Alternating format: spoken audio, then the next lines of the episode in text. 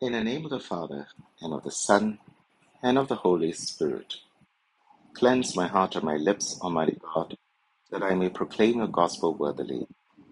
The Lord be with you. A reading from the Holy Gospel according to Matthew. Jesus said to his disciples, It is not those who say to me, Lord, Lord, who will enter the kingdom of heaven, but the person who does the will of my Father in heaven. Therefore, everyone who listens to these words of mine and acts on them will be like a sensible man who builds his house on rock.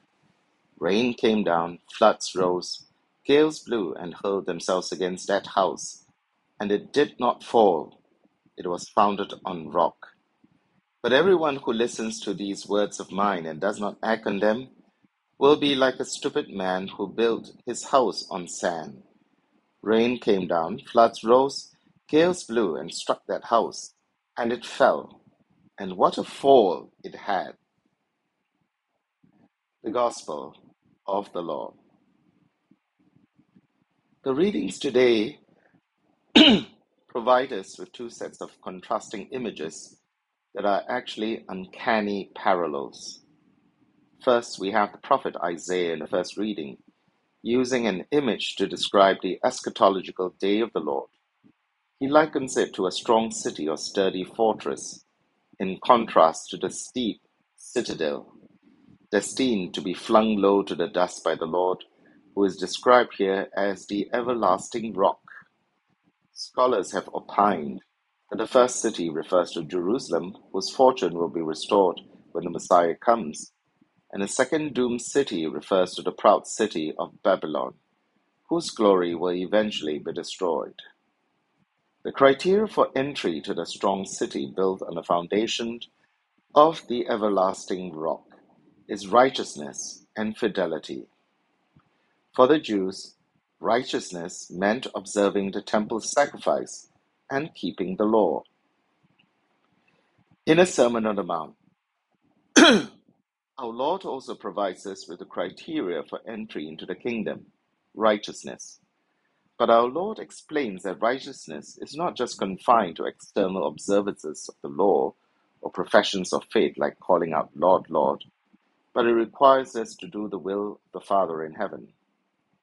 Here we see the second pair of contrasts as our Lord concludes his Sermon on the Mount. The man who builds his house on rock is contrasted with the one who builds his house on sand. Notice the amazing parallel with Isaiah's vision.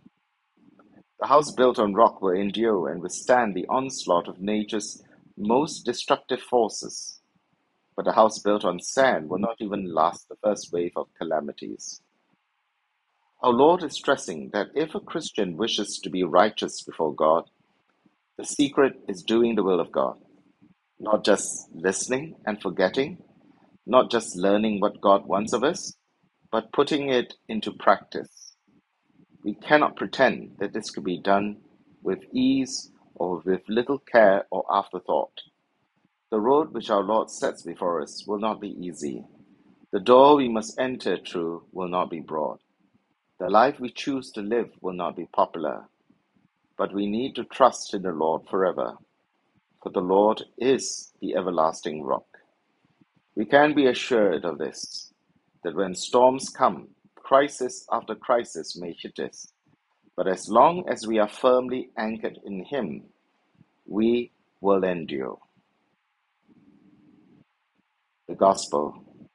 In the name of the Father, and of the Son, and of the Holy Spirit. Amen.